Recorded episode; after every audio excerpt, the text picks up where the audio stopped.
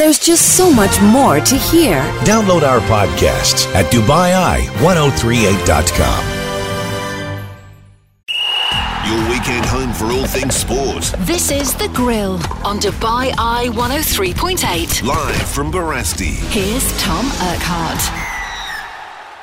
absolute picture down here at Barasti this evening. Yep, I know there are a few struggles around the globe at the moment, but if you need an antidote for it, I found it. It's Barasti on a Saturday evening. School's out for well, an early spring break, and it seems that a lot of sports fans uh, and music fans are heading down to Barasti for what promises to be a cracking evening of entertainment. We're back at our spiritual home. Uh, we have returned after a couple of weeks away at the tennis. Obviously, we will talk tennis a little later on in proceedings. We've got much, much more to get through. There is an early underway in the Premier League, live down in the Fan Forum, the Fan Festival down here at Barasti. All sorts of giveaways uh, being handed out during the feature games of the course of each Premier League weekend, courtesy of the King down here at Barasti. So make your way down here to be part of the Liverpool match, which is ongoing at the moment. A whole host of games to look forward to in the Premier League, the Championship, and some games over the cor- uh, over in Europe across the course of the next few hours. Equally, keeping up to date with the rugby, plenty of club rugby to talk about, and no shortage of internationals. There are a couple of Six Nations games to be decided. We will talk rugby, we'll talk um, football, we'll talk cricket as well. We'll bring you stumps reports on a number of those. Uh, racing down at Maidan, it is the um, curtain raiser, if you like, the dress rehearsal, no less, of the Dubai World Cup. Super Saturday taking place down there. I've just come straight from there, and we will talk about some of the horses that have shone down in Meydan, which is one of a number of stadiums around the world that have been closed to fans and spectators. We've got golf for you. We got uh, uh, we got all sorts of uh, uh, American sports for you, uh, and much, much more. So, if you would like to be part of proceedings, you want to talk sport, get yourself down here to Barasti. Head for the rooftop bar garden down here at Barasti. Uh, or if you can't make it out, if you can't get a pink ticket, then do us a favour and send us your thoughts online. 4001 if you're sending a text message. You can download the ARN Play app or, of course, the Dubai Eye app and can have your say online at Dubai Eye 1038 FM at Dubai Eye Sport. This is The Grill, back at Barasti with the game is always on. This is The Grill. Join the conversation. Text 4001 or message us for free on the Dubai Eye app. So, uh, Tom Urquhart with you through till 9 o'clock this evening, and alongside me, the Dream Team. Uh, we've pulled out all the stops uh, on a beautiful evening down here. Sun just starting to set uh, behind the Blue Waters Island down here on the coast of the Arabian Gulf. We're live from Barasti, and alongside me, Mr. Chris McHardy. These are the sort of nights, aren't they, McHardy? These are the nights. Perfect weather conditions, some good sport to look forward to, and as you can hear there, a good crowd in at Barasti. Fantastic crowd in. Very good afternoon, Tom. Very good afternoon to the listeners as well. Ye- yes, indeed. It's the reason I wrote to myself on for nights like this, Tom, because it is a beautiful night down here. And as you say, it always helps when there is top class sporting action on the big screen. And that's exactly what we've got. I hate to say it, but Liverpool is the featured match this afternoon down here. They're taking on Bournemouth. I'll give you a score update in a little moment. And we've got some big games at 7 pm in the English Premier League. It takes you all the way through. There's a belter in the La Liga as well as Barcelona against Real Sociedad from 9.30 this evening. And rugby to throw into the mix as well, which means this place will be absolutely teeming a little later this afternoon into the evening. Great to have you with Well, us. it is evening now, really. Let's be frank, five past six. uh, if not just so you and I can uh, make all sorts of excuses a little later on to stay out and watch all things rugby and uh, other sport, but also uh, the fact that I'm, I'm glad that you're going to bring a little bit of optimism. I'm a bit concerned what's going to come out of the mouth of our co-host this afternoon, this evening, I should say, down here at Barasti, uh, Mr. Marc Archer. Can we, can we ring the? Let's ring those bells now. Shall we start ringing those cathedral bells? Marc Archer is here. The doom and gloom of Marc Tom, Archer. Tom Urquhart, I'm Mr. Positivity himself. I'm down here. It's a stunning evening at Barasti. It's the only place to be in town if you want to watch your live sports. Liverpool on the big screen at the moment. It's Six Nations Rugby, England, Wales in a couple of hours' time. There's cricket on downstairs, ODI stuff. So plenty to come down and be joyful. Tom, I don't know what the what you're what you're insinuating there, young man. Marc Archer, what are we looking forward to a little later on? Yeah, let's start with the rugby union. Two Six Nations matches were scheduled for today, but only one will take place uh, with the postponement of Ireland versus Italy. But 8:45, mark your cards. It's Twickenham, Southwest London, headquarters itself. England will host Wales. Big match for England because a, a, victory will keep alive their hopes of a third title in five years. Wales, on the other hand, have lost two consecutive matches. If they lose a third consecutive match, it's the first time that's happened since way back in, uh, I think, 2007. So, big match for Eddie Jones and his counterpart Wayne Pivac, the two coaches today. England at Wales tomorrow, of course, at Murrayfield. Scotland will host France. Three matches also in the English Premiership, Tom, and there's also matches taking place in the Southern Hemisphere in South Africa in Super Rugby. One day international uh, action from Potchefstroom. I can tell you, Australia have, uh, well, South Africa have won the series there. They've won the first two matches, third ODI. Australia in their 50 overs have scored 254 for seven. South Africa's reply is underway. England's tour of Sri Lanka is also underway over there. They're playing a warm up match. And then we've got plenty to talk about in golf. PGA Tour action underway now. The Players Championship next week. We're only five weeks away from the Masters, so let's get a, a sense check of who play, who who in world golf is going to coming into form. And massive match uh, this morning in the NBA. It's the two teams that may be taking place in the finals in a couple of months' time. The Lakers taking on the Bucks. Big game at uh, in La La Land. So plenty to talk about sports-wise, Tom. Yes, all with a big question mark at the end of it. And why we'll get on to that in a few moments' time. Not though uh, Liverpool fans out there screaming at their uh, radio sets at the moment saying, Will you just give us a score update, Chris McHardy? Yeah, 76 minutes on the clock at Anfield. It is Liverpool 2, Bournemouth 1. I've been watching this one from start to the 76th minute. It was Bournemouth that took the lead, a shock lead early on. Some controversy around it. It was Callum Wilson that gave Bournemouth the lead. He's back in form as the England striker. And I tell you what, Gareth Southgate will be delighted about that that because with Harry Kane and with Marcus Rashford facing races against the clock to be fit for Euro 2020, of course, that is assuming Euro 2020 still goes ahead and more well, on that. you as well. In just a moment. I hate to do it. Mark Archer has had a profound effect on me because he's the doom and gloom He's infected us. What are you doing? With all that nonsense. We'll get to that in just a moment, but it was Callum Wilson profiting from, I think, listen, I've seen this one, I've watched the replay. I think Bournemouth were quite lucky to get the lead. It, there was a definite push in the build up. Uh, it was Callum Wilson on Joe Gomez. The referee was having none of it. The ball eventually came down the right hand side. It was fed into Callum Wilson, and it was he that gave Bournemouth the lead. Liverpool were stunned at that stage. Jurgen Klopp absolutely incandescent on the touchline, but Liverpool, as we've seen so often, so good. The front three once again coming to the fore. It was Mohamed Salah who levelled things up. A real good finish. It was a mistake by the substitute, Jack Simpson. He tried to play out from the back. There was no time, there was no real uh, opportunity to do that. The ball came through to Mo Salah. Wonderful little finish into uh, Ramsdale's near post. And then from there, it was another mistake made in the Bournemouth midfield. Virgil van Dijk stepped out from the back. He threaded the ball through to Sadio Mane. He was through on goal. He's never missing in the form that he's in. Opened the body up and just passed it in to the bottom corner. So Liverpool 2, Bournemouth 1. Bournemouth very much in a relegation battle. As things stand, Tom, they're currently 18th. They occupy the final relegation spot. They've been good today, though. They've given Liverpool one or two problems with 12 12 minutes remaining. They're still in this one. It's Liverpool 2, Bournemouth 1. Liverpool 2, Bournemouth 1. Liverpool uh, going well in the league, going well in the uh, in some of the cup competitions, certainly over in Europe, not so uh, domestically as well. A couple of hiccups in the last seven days. We will reflect on that. A couple of thinking points as well for Jurgen Klopp, the master tactician, uh, who admitted before this game that he'll be without the services, the significant services of his shot stopper, Alisson, who is out of the Atletico game. Unfortunately, Ali is out. Yeah, Mr. Allison had in training before the Chelsea game. Little incident, we all thought it's nothing, was clear, will not play anyway. The plan was to, that he's on the bench. And then there we thought, oh, come on, we don't have to take any risk. And so left him out of the squad. Scan next day, and I found something, and um, so now he's out. We'll see next week for sure. Next week, yeah, next week for sure, and then we, will see. What, what, what was he doing? Muscle, slight, slightly in the in the region, uh, in the hip region. Small muscle. You could all do your work still, but a professional goalkeeper, um, there's a slightly different. So that's the situation. It's a mix of all of that. So, of course, um, winning gives you confidence, losing costs you confidence. That's completely normal. You start thinking about different things. But we it's how you said. Okay, it's a long while ago, but uh, one uh, one defeat feels like two defeats. It's not a massive difference. So it's um, it's just to how you um, get back on track immediately on the result track if you want, and you can do that only not by hoping that things are now clicking even better than the game before. So you have just to work really hard. You have to fight back on track. That's always like it is. It will never be different, and that's what we have to do um, all together on Saturday.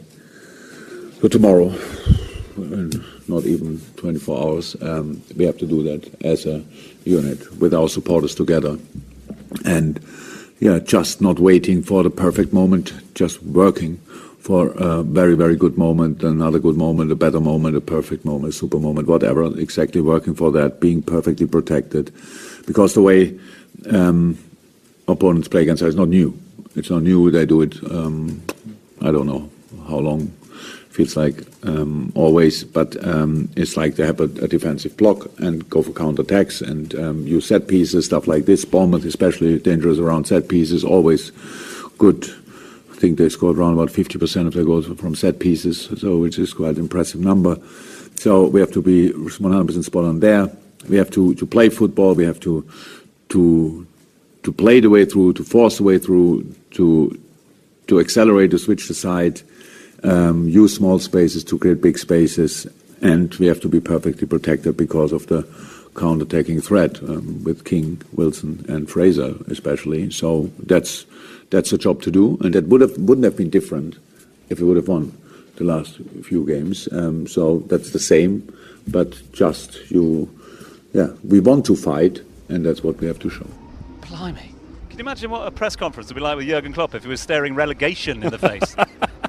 oh, he's someone. He's a great character. I mean, he's just he's been such a breath of fresh air for the Premier League. If you think of what Jose Mourinho was back in 04, Jurgen Klopp's almost that now. He's the one that all the journalists love. I mean, he's got I don't want to say an easy ride, but because he is so popular, I do think the journos are a little nicer to him. And listen, when he's giving sound bites like that, I loved it this week as well, Tom. I'm not sure if you heard it. He was asked about the coronavirus, and he said, "What are you doing?" He says, "I'm just a manager in a baseball cap." With a with a scruffy beard. With a scruffy beard. Why are you asking? And it was so articulately put. It's like, guys, why is my opinion on the coronavirus important. I understand why you're asking it because I'm a football manager, but that's exactly why I, what I am. I'm just a football manager. I want to talk football. It's a great answer to a question. It was like, I am not qualified to give an opinion on this. I thought it was really good, and despite the fact he's Liverpool manager, I'm a massive fan of Jurgen Klopp. Huge result for Mallorca uh, and for their relegation battle over in Spanish La Liga. Their first away win this season. Eibar leaving it late to pull one back, causing some late drama and frustration. Uh, will be running high as they get dragged back into the relegation dogfight. It has finished 2 1 uh, the way of Mallorca against Eibar over in the first of four games that uh, survive the cull uh, of live football across uh, live sport, in fact, across Europe at the moment. So Mallorca, Eibar finishing 2-1 to Eibar. What's happening in the Championship? Yeah, I can tell you the early kick-off down at Ashton Gate today. It is Bristol City against Fulham, two big clubs, two clubs with aspirations of reaching the promised land of the Premier League. 81 minutes on the clock. I can tell you Lee Johnson's Bristol City. They lead Scott Parker's Fulham by a goal to nil, and it's a man who that has made well scoring goals in art form. It's Nahki Wells, the former Burnley man, went on loan to QPR at the first half of this season and was superb. Bristol City spent an awful lot of money to bring him in this past January. He is the man on the score sheet, and it's a big goal as well because what it does mean, for the time being at least, Bristol City moving in to sixth place. That is the final playoff spot for Fulham. Well, their dreams of automatic promotion back to the Premier League, well, they're taking a massive hit as things stand. They will stay in third. Crucially, though, five points behind Leeds in second, six behind West Brom, uh, who topped the table, but crucially they'll have played a game more. Leeds at home today to Huddersfield Town in an all Yorkshire clash. West Bromwich Albion going to the Liberty Stadium. They take on Swansea City later today. So if that stays the same, and uh, both Leeds and West Brom go on and win today, Tom, then dare I say it, dare I say it, and I know West Brom fans and Leeds fans won't like me for saying this, but I think they're almost home and hosed. I really do concern here for the Bournemouth bench. Uh, yeah, Philip Billing, it is, who's feeling the lower think it's the lower part of his back. He's, he's crippling. He might have to come off here. Philip Billing, who's been good today. I think he flatters to deceive the, the Danish international a little bit. Philip Billing signed for big money from Huddersfield Town. He's got the lot. He's six foot four. He's a marauding central midfielder. Sometimes though the game just bypasses him. He's been good today though.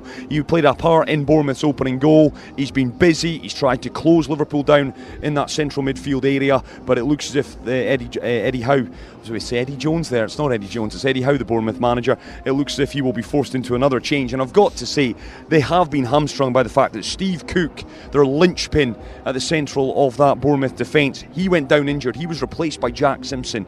And in all honesty, Jack Simpson had an absolute torrid for Liverpool's equalising goal. He didn't cover himself in glory positionally for their second goal either. So, yeah, he's been hamstrung a little bit today, has Eddie Howe, with injuries. But make no mistake, despite the fact he's got a lot of lovers out there, and I know you're a fan of him as well, Tom, and I am, they are in relegation trouble. They are in an awful lot of pain, despite the fact they've been all right today.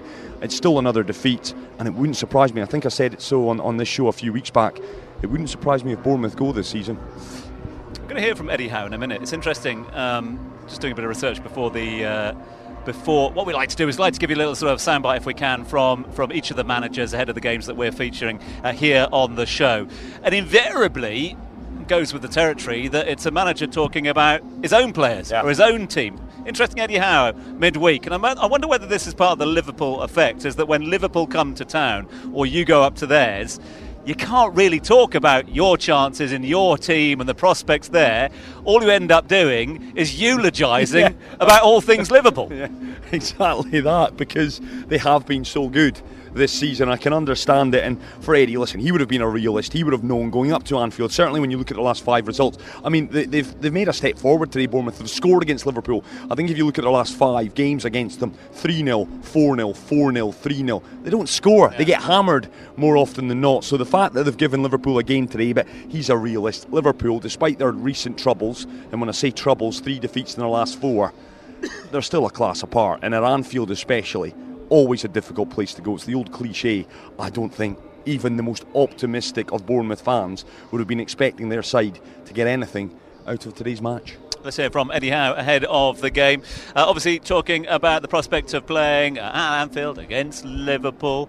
Uh, but he chose to talk about one player who really, really has impressed him this season and in previous years as well. Here's Howe on Hendo. First and foremost, I think his leadership qualities are, are second to none. I think you can see, and I'm only an outsider looking at Liverpool, but you can see a, a definite um, passion inside of him, uh, leadership qualities that every team needs. Certainly something we've been focusing on throughout the last couple of seasons in terms of our voice on the pitch and having leaders that can change games either way, whether you're losing or whether you're winning. So I think that's um, a standout quality of his, and I think his versatility as well. I think he's played deeper, he's played higher um, for Liverpool, and I think they're important qualities because he has a unique ability to create and score goals as well. What do you make make of Liverpool? Because they've been relentless all season. And then, I mean, is this sort of blip inevitable over the course of that, of that many matches, or do you see something that perhaps there's a bit of tiredness creeping, a bit of pressure creeping in? I think it is inevitable during a very, very long season. I have to compliment um, Jurgen Klopp, his team, his players, on, on what they've achieved to this point because I think they've been they've been incredible. They've they've played to such a high level every week, and the way that they play, the intensity that they play at, it's very difficult to recreate that time after time after time. Um, but they have. They've also come back from losing positions and, and got valuable points from difficult situations. So the character of their group looks very strong. Um, and that's why we know this is probably the ultimate test this season. This game for us is probably the hardest one we will face. Um, and that's why we've got to certainly rise to it and embrace it and attack it from our perspective. Unbelievable goal! This is The Grill, live from Barasti, where the game is always on at both ends down at Anfield. Drama, late drama oh. in this game. Chris McHardy. How on earth are Bournemouth not level? I do not know. Nathan Aké it is. What he's doing up there, he's got a nosebleed, the Dutch central defender for Bournemouth. It is he that is up the other end of the field. He's clean through. He squares it to Callum Wilson, the perfect player. If you could pick a Bournemouth player to be on the end of a square pass, open net, Adrian nowhere, you'd pick Callum Wilson. He takes a touch What is he doing taking a touch? That gives the Liverpool defenders time to get around on the cover. They block it, the danger passes, but oh, Callum Wilson, that could prove to be a monumental moment. And I, I could be accused here of hyperbole, but it genuinely could. Because if he tucks that away and Bournemouth come away with Anfield with a point, you never know. At the end of the season, that could be an invaluable point. As it is, Liverpool still lead 2 1. Oi, oi, oi, how he has missed that. Uh, I could have scored that. You could. Uh, Marc Archer could have scored that. No, no, no, no. Let's not get that. Is could have. hyperbole. That is hyperbole with a capital Okay, H. fine. You could have. Uh, right, let's get over to Marc Archer, who's waiting patiently to bring us up to date with the Gallagher Premiership and Super Rugby. Yeah, both those uh, are taking place as we speak. But let's uh, just mark your cards for this evening. Eight forty-five, Twickenham headquarters, southwest London, England will take on Wales. It's one of uh, two matches that were scheduled today. One postponement. Ireland, Italy will not take place, but England, Wales is where all the focus is in the Northern Hemisphere this evening. Should be a cracker of a match that. And uh, I'll give you a couple of scores from the English Premiership. Already relegated Saracens are trailing uh, at home to Leicester Tigers, 13 points to 7. And then in Super Rugby, wins the, earlier today for the Blues, who travelled down to Wellington and beat the Hurricanes 24 points to 15. The Melbourne Rebels had a good win at home against the Lions, 37 points to 17. And a score update from Durban in the Shark Tank. The Sharks lead the Jaguares 33 points to 12. Thanks very much indeed for that one. Let's talk about uh, the Six Nations if we can for a moment, because that sort of leads into the wider conversation we want to have about sport uh, events being uh, cancelled. Let's cross over to Chris McHardy. quickly. Sorry, Ashton Gate, equaliser for Fulham. Big goal this. Bristol City 1, Fulham 1, and it is the Scottish international Tom Cairney. I'm not sure why he doesn't get a look in under Steve Clarke as Scotland national team boss, but Tom Cairney has levelled things up. The former Blackburn man, 84th minute. We're into added on time down at Ashton Gate. It is Bristol City 1, Fulham 1. What does that mean for the promotion battle? Well, what it does do, it keeps Fulham third, albeit four points behind Leeds in second. Played a game more for Bristol City. Oh, that's a painful goal because that now drops them out of the playoff picture. They're currently seventh. They're uh, one point behind Preston North End, who, of course, have that game in hand. One apiece into stoppage time. Sorry, Tom. Cheers, Ned. Not at all. Let's get over to. Uh, I just wanted to ask you, Arch, about Six Nations. Yeah, we're up for England against Wales, but Six Nations has lost a little bit of its gloss in recent weeks. No, through through no fault of its own, but because of the battle with coronavirus, because of COVID nineteen, the postponement uh, of games. And let's be honest, I mean, we're not going to see these games played anytime soon, are we? No, we always talk about how packed the rugby schedule is and the call for a global season and how the club and versus country, how they play matches in Europe through to almost end of May, June, and then those internationals take place. It's going to be really, really difficult to find the weekends to replace uh, some of these matches that are being postponed. Ob- obviously, we can talk about the the big troubles that are obviously happening in, in northern Italy and even down to Rome now, with, with football matches being played behind closed doors. But we've seen the cancellation of Ireland, Italy tomorrow in, in Ireland because they don't want the Italian fans to come. And then Italy versus England, I think next weekend has also been now postponed. I, I have no idea, and we'll listen to some um, sound bites later on but with experts saying they're not sure when they can fit this into the schedule. It has, has happened a, a number of years ago, I think it was either with foot and mouth Foot and disease, mouth, yeah. and they replayed it almost six months, one match six months later. I think it was England Ireland back in 2003. So there is precedent, but the, the rugby schedule is just so packed. I just don't know what's going to give to try and find ways to have these matches. And but you know, you know what I mean by the, it sort of takes a bit of the gloss away because what are England and Wales playing for now? Because it's, it, I mean, look, if France win their game tomorrow, is it? yeah, France are at uh, Murrayfield tomorrow, which Then uh, they win the they, they win the Six Nations, correct? Well, they would have won four matches. They're three from three. That'll be four from four. So they, I, I don't think it's still mathematically done. No. Because they, they can Eng- England have only lost the one, haven't they? Yeah, to France. So England still have a chance, but England now aren't going to play that match against uh, Italy. So, that's, what I mean. The permutations. It's like, well, uh, who's going to finish where? It doesn't really matter. So th- therefore, do you have to look at it as just sort of standalone internationals now? I mean, nothing's going to be taken away from England against Wales because the own enmity between the two teams, but. At the- i- i- In the sort of wider picture of what that means for their Six Nations campaign, Well, I read today October is the month that they're looking at, particularly to, to maybe get those matches happening for France. Listen, they will take it. France will, will say we are Six Nations. They, you know, it's not a it's not a free hit given the fact that their troubles. given what we know France, Yeah. they'd be a completely different team by October. Exactly that. So I mean, it, it, listen, this this coronavirus it's wreaking havoc uh, all across the globe, and I'm sure we'll delve into it in a little, lot more detail. But from what I'm reading, is they are looking at a couple of dates in October to finish this up. So we've got the ludicrous uh, you know, prospect of uh, a Six Nations winner not actually being declared Yeah. until October. Nonsense, absolute nonsense. But uh, it, just on that sort of wider point, Arch, and let's not be too negative. But you've been sort of looking at the schedule ahead, and you've been putting your you, you- your reasoned head onto proceedings. Given what we're seeing at the moment, the initial knee-jerk reactions and prevention uh, causes to, uh, to to prevent the spread of. Um, do you worry about bigger tournaments? Yeah, Get, re- get ready for this, Tom. Get No, ready. uh, look, You've I- had it in the car already. Have I've, you? I've heard it already. Get ready. I was with Mr. McHardy yesterday afternoon, and we were sort of uh, debating what, what may or may not happen. And of course, Chris has got all sorts of tickets booked in for his summer's football Yeah. uh, plans, uh, mainly around the Euros. Can't wait to go out for lunch with you, man. And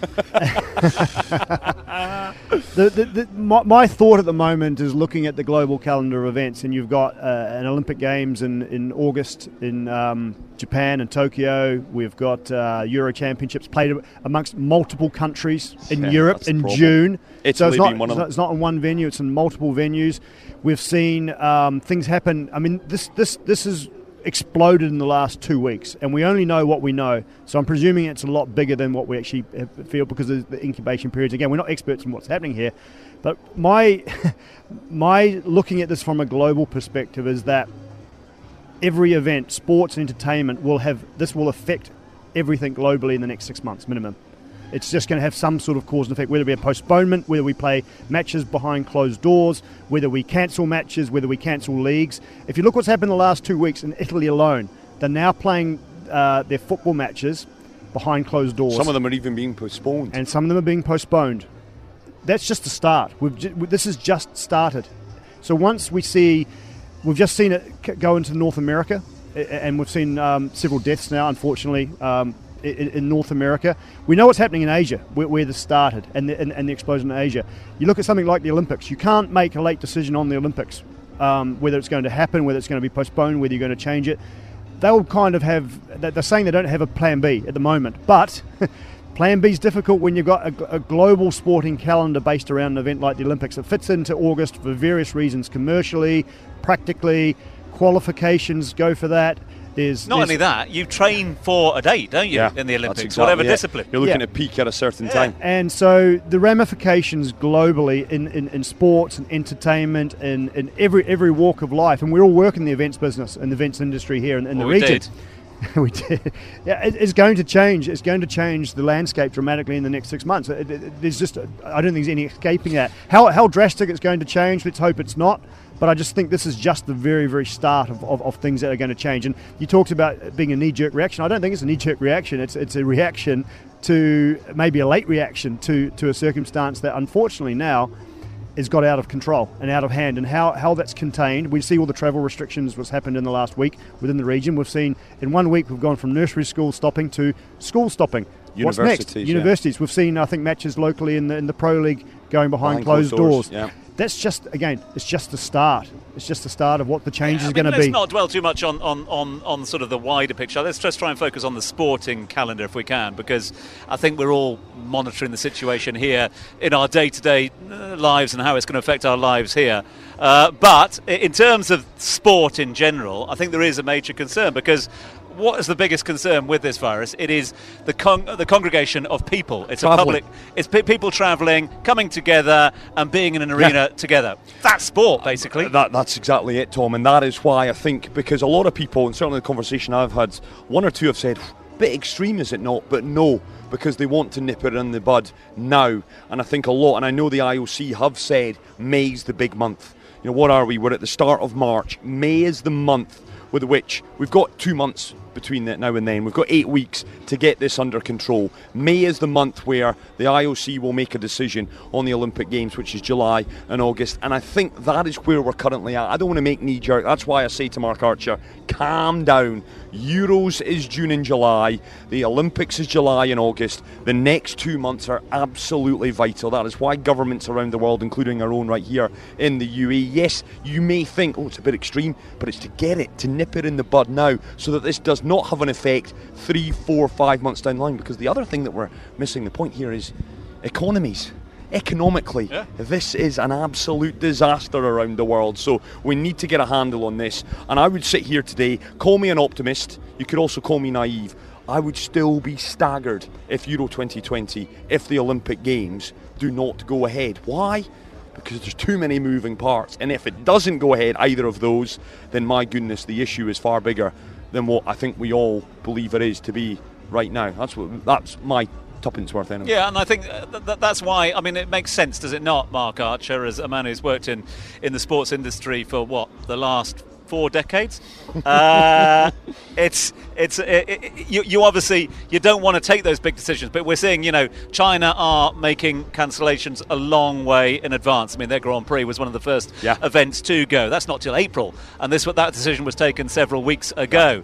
Um, I- I'd be interested as well, and again, not wanting to be too much in the Marc Archer naysayer camp, but uh, the, the, the Formula One are talking a very confident game at the moment. But given the sort of global nature of the concerns all of a sudden, and given the moving parts of the Formula One season, the road circuit as well, uh, will we see more races postponed to different parts of the year or canned? And, and here and here's the thing about about this. I, I think every sporting organisation has to remain optimistic and, and have to be doing their due diligence.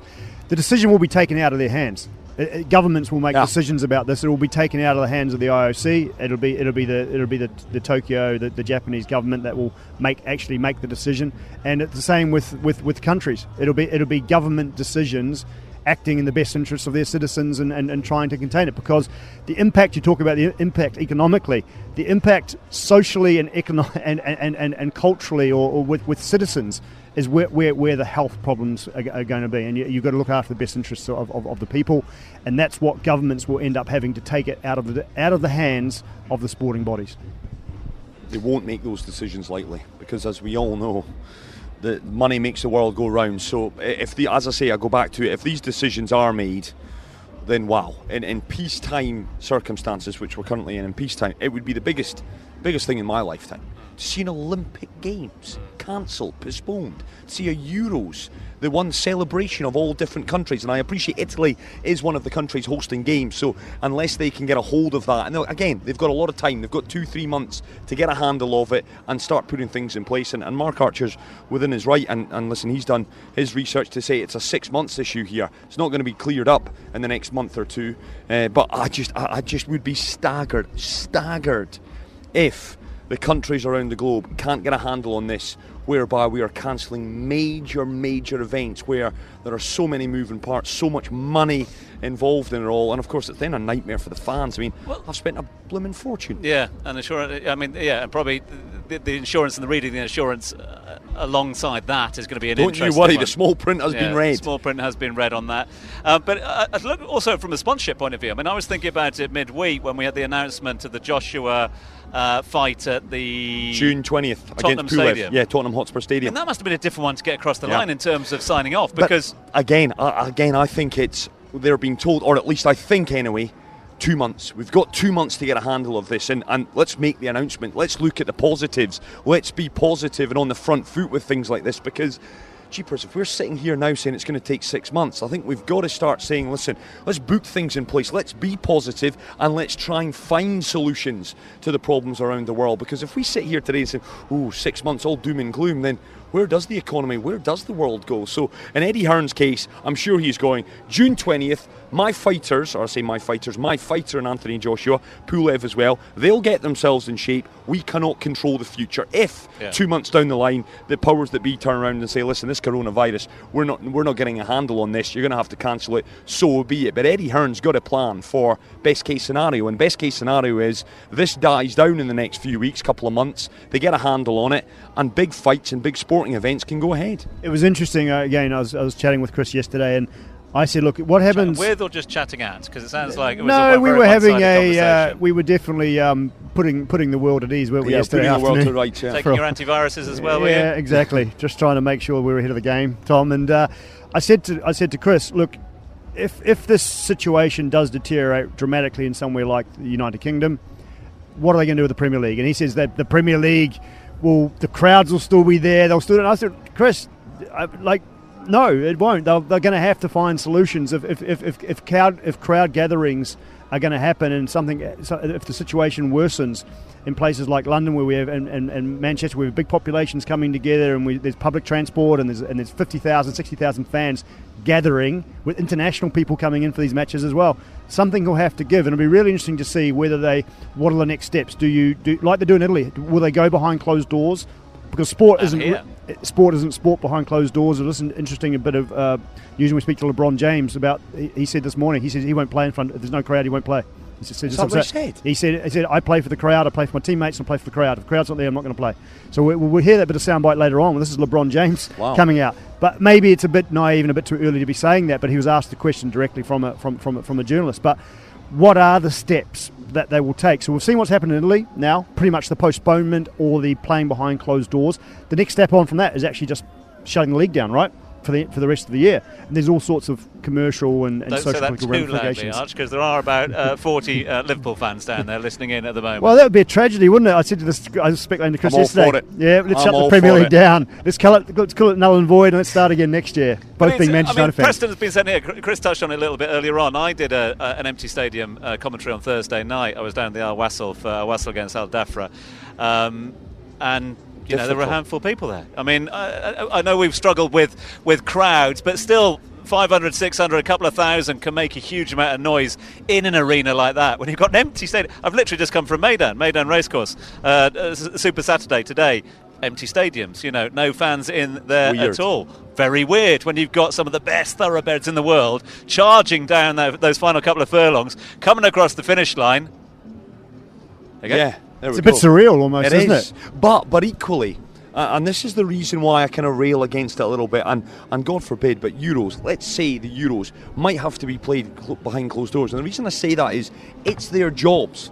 That's their jobs. They're not talking about shutting offices, not yet anyway, not shutting down industry. That's their job. If you have to play behind closed doors, 22 guys, the coaching staff, and a couple of TV cameramen, etc., then so be it. Yes, okay, the fans miss out. Yes, there is huge finance that they miss out as well, but it needs to go ahead. I've just been past sport isn't anything without fans. I get that, but equally, it still needs to go ahead. You cannot be That's the thing. cancelling leagues to then carry them over. You, you just can't. just from a commercial point of view, yeah, I, I, I think anyone would agree with that. And, and if you can, if fans can get there, then that would be, you know, it would be a travesty if you didn't have fans watching your games because there wouldn't be the atmosphere, etc. But if fans are prevented from entering a stadium.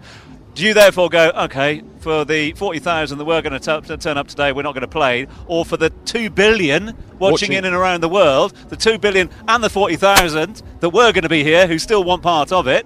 So the- you- you've got your to. TV audience becomes even more important. One hundred percent, Tom, and and that's what I come down to. And, and these will be conversations that will be had behind closed doors. The, the powers that be at the IOC, the powers that be at the Italian Football Federation, etc. These are conversations that need to be had. Sport is cyclical, right? They, they, they, they fall into, for example, the Premier League August through May.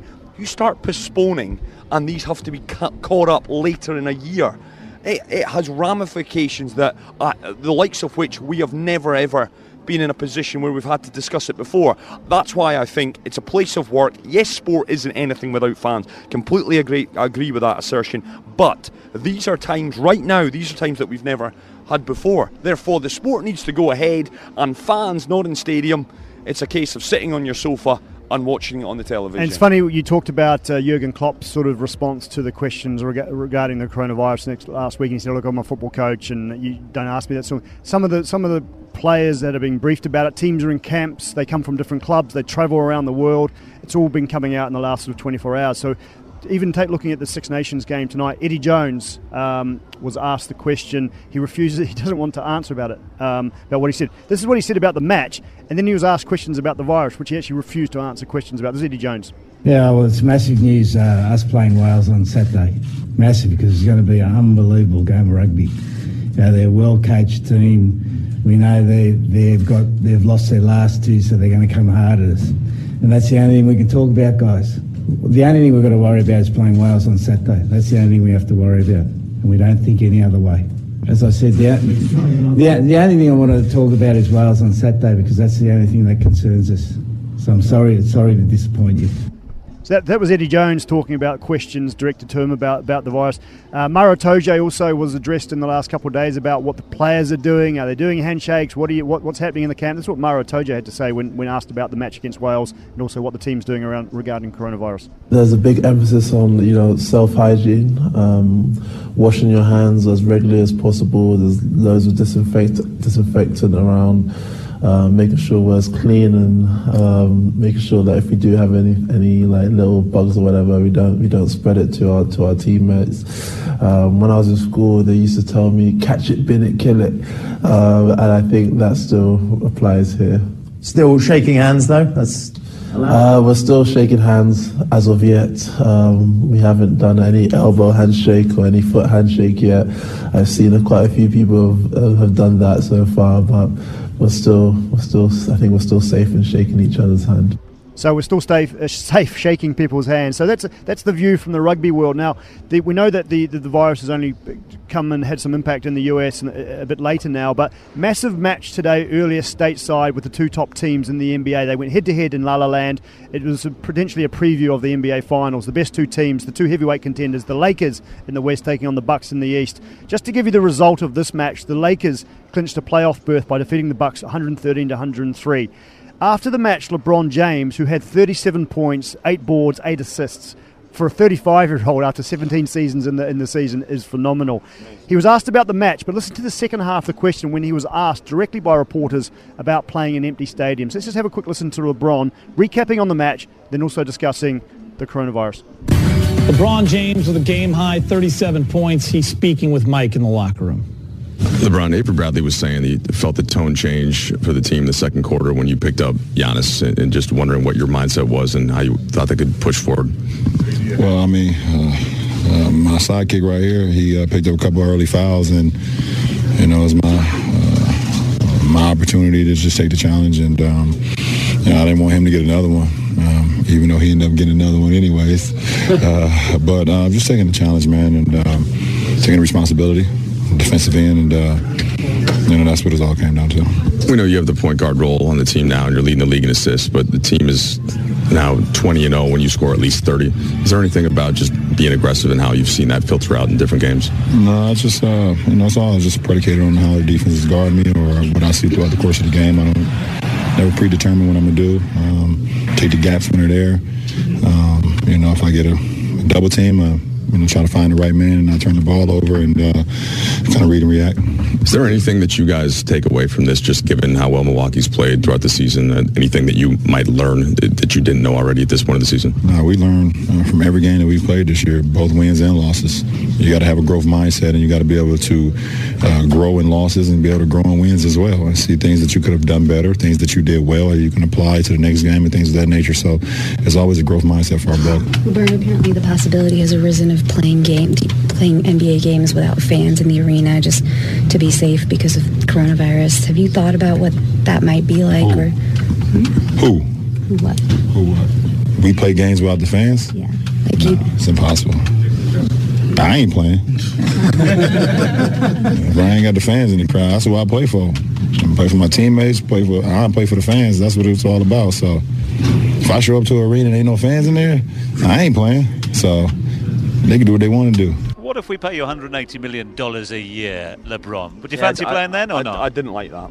No. No, I didn't like that at all. I don't think he's probably got a full grasp No, of I- the I- situation. that's how I and read been, that. And, and he's been a little bit blindsided in the press uh, conference yeah. and and probably exactly taken a little bit out do you of think context. the, do you think that picture in- in that picture if we saw the visuals there'd be like a team communications manager with his head in his hand next to him going what are you doing what are you doing Yeah, massively. I think LeBron's come off that stage and someone's went, "Yeah, I'm sorry, LeBron.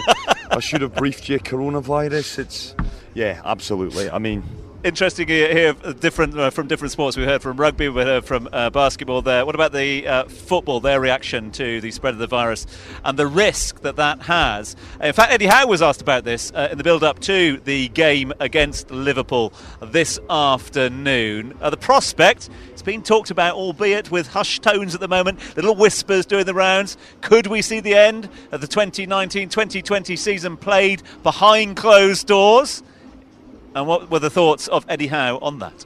back the Premier League and the guidelines they've given us. I, I don't think I want to get too technical on that side of things. But yeah, of course, players will be coming up against each other. It is a physical game, so. Um, but yeah, I think you have to back the protocols in place. And you've got obviously we had to sign the forms as, as we came in here. H- has it impacted in terms of your build up and preparation for a game? The fact that I, I understand that there's been uh, restricted access for people, non-essential staff, and so on coming down to the, has it in any way uh, impacted on, on the way you prepare for a game? No, absolutely not. No, no, no, no impact on us. Yes, there's been measures put in place to stop the flow of people in and around the training ground and the stadium, but um, that doesn't impact how we prepare for the match. And are you thinking at all about um, the possibility of playing behind closed doors and, and, you know, what do you think about that idea, just in terms of making sure that the fixtures are fulfilled, and perhaps finishing the rest of the season, if it comes to the worst, of playing matches behind closed doors? I think at this moment in time, there's no point focusing on that. I think time will tell what happens in the future. I think um, playing behind closed doors would certainly be um, not the preferred option for anyone connected in the world of football because the game's all about the atmosphere created by the, the supporters. But there's no point thinking about that at this moment. My only focus is on tomorrow's game against Liverpool. This is The Grill, live from Barasti, where the game is always on. Keep thoughts coming in 4001. Thanks so much indeed to all of you for your thoughts and comments uh, on the show so far today. As I said, keep your thoughts and opinions coming through to us, and we'll do all we can to get them read out for you if we can make them big enough. That is. Uh, Euros Olympics 100% will be moved to 2021. You heard it here first. That is from Mark Weisenborn. Mark, apologies if you didn't want me to read out your name, but it popped up on the uh, text message. I thought you were going to read out my name then. Mark, Mark is a is a absolute disciplined listener. He's a loyal listener of Dubai 103.8, and uh, you heard it here first. Wow. What do you know, Mark? What do you know? Who you been talking to? to- moving them to a year.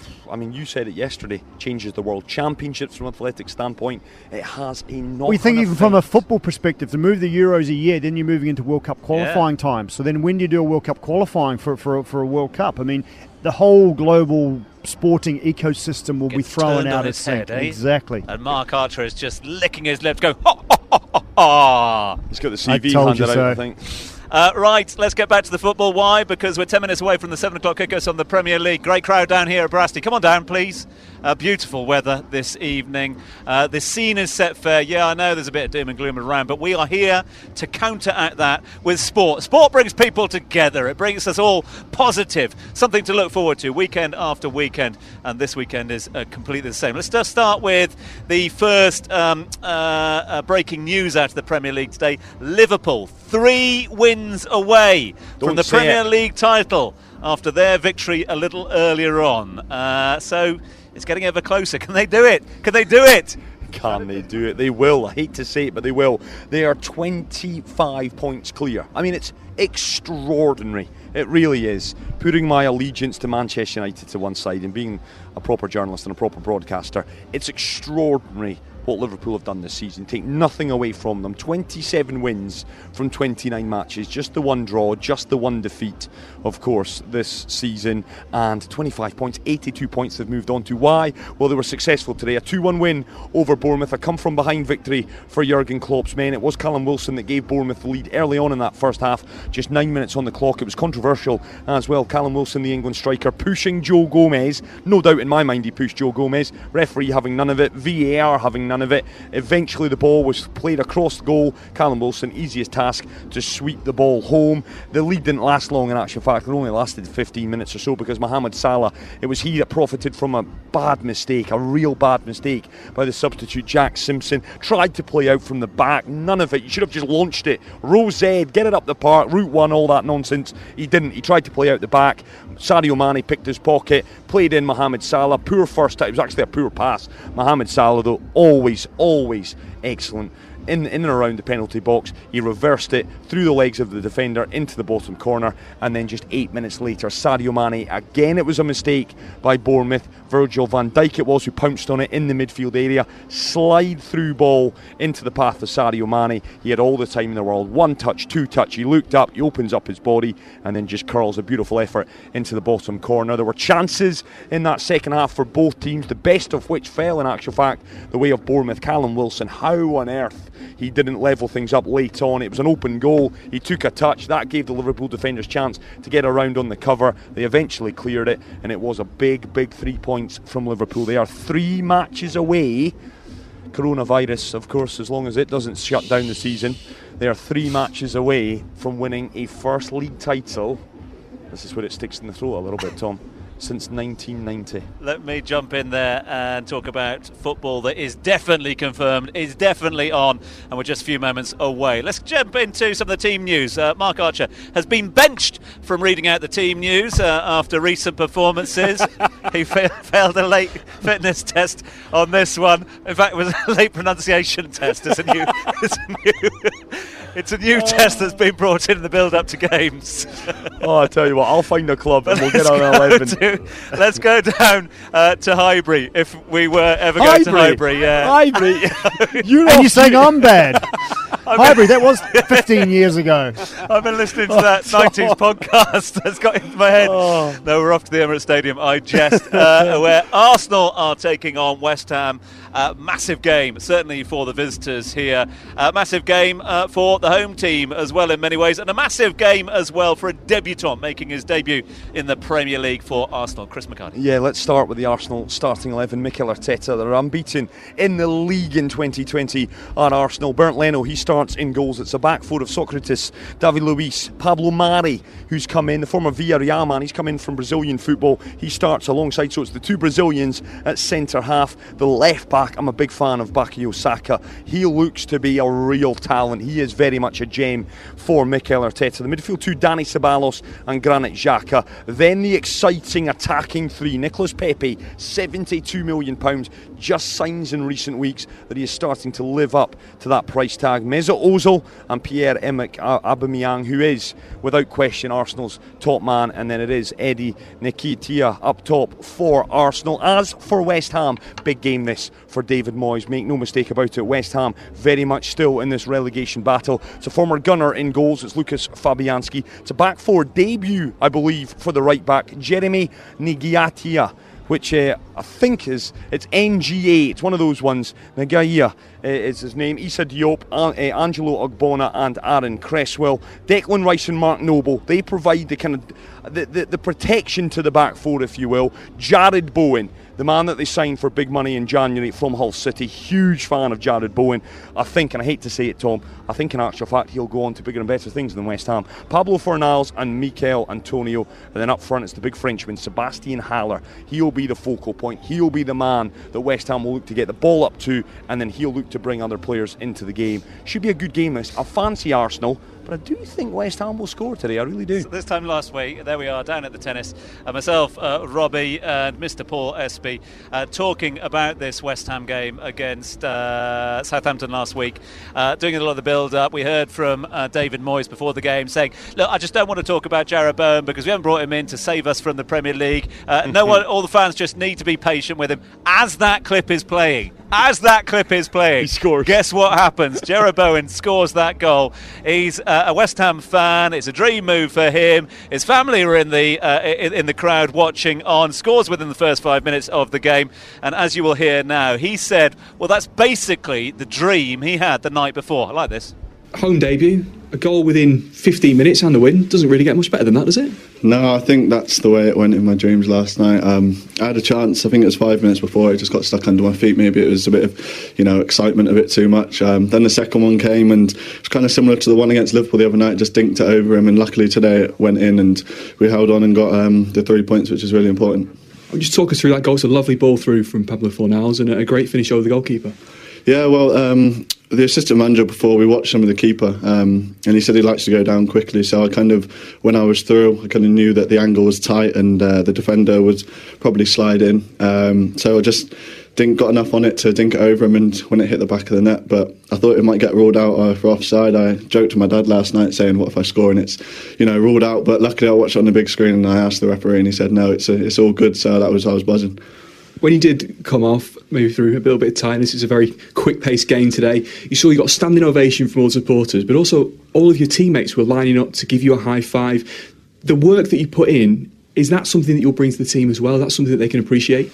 Yeah, I think uh, hard work is a given. Um, I'll always put 110% in, and you know maybe the game caught up with me a bit towards the end. Um, I haven't played, you know, started the game for, for a while now. I've been been waiting, but you know it was you know to get the recognition from my teammates as well, and obviously the fans as well. It's you know it's all I can do really obviously, your manager in the lead up to this game asked for togetherness, for positivity in the stadium. The performance today and the one on Monday against uh, Liverpool, is that giving them something that they can really buy into now for the run in? Yeah, I think Liverpool was, you know, um, we performed well. Um, the work rate was there. I think the work rate's always there. Um, but when you're at home, you know, you want to try and get three points. It's important, especially this time of the season, to get three points at home and build on it. Um, so now we've had two good performances. We want to build on that going into next weekend. Just finally, you mentioned your dad, who very nearly joined West Ham when you were just before you were born. Have you seen him yet? How proud will he be today? I saw my I saw my old man, my brother, and my best mate are down here. Um, so I was trying to find them before the game. I couldn't see them. I just saw them now. My dad was, you know, jumping up and down, and my brother and my mate. So, you know, it'd be nice to enjoy it with them tonight as well. See it from Mikel Arteta now. Uh, obviously, mixed bag of emotions uh, midweek for him. Uh, did what they needed to do in the FA Cup uh, to progress to the next round, but at a cost as well. Uh, injury concern could well be long term for Lucas Torreira. Mikel Arteta, latest update, please. It was tough in the first uh, 15 20 minutes. they throw everything at you. The moment you start to lose the duels, the first ball, the second long ball, and allowed crosses in the box is always dangerous beautiful atmosphere. Um, I played here when I was, and I tried to tell them that it was going to be really difficult. After when we got control of the game and we started to do the right things, uh, we scored two. Uh, we should have scored more. Does it make up for Olympiacos? Sorry? Does it make up for Olympiacos? It doesn't make up because disappointment and, and the hurt is still there. But uh, we have to move on. We had to move on today. I picked the players that I thought they were the best uh, in the evening to put the energy that this game required, and they responded really well. What about the Torreira injury? How bad is it? He was in a lot of pain. He's in a brace. Uh, he will get assessed tomorrow, and we will know more after that. Two goals in two games for Eddie. What's that going to do for him? That uh, he's got that every time he's got an, an, eye for goals. He's always in the box. He's always in the right moment, and uh, keep going. What about Pablo's debut? I'm really pleased with him. Um, in a tough play like this, I think he responded really, really well. He was steady, he was calm, he was comfortable on the ball very pleased with him. And you're into the quarterfinals. How important now is the FA Cup? Very important. It's always been. It's always been a big uh, relation between that competition and our club, and uh, hopefully we can create some beautiful moments. There's just so much more to hear. Download our podcasts at DubaiEye1038.com.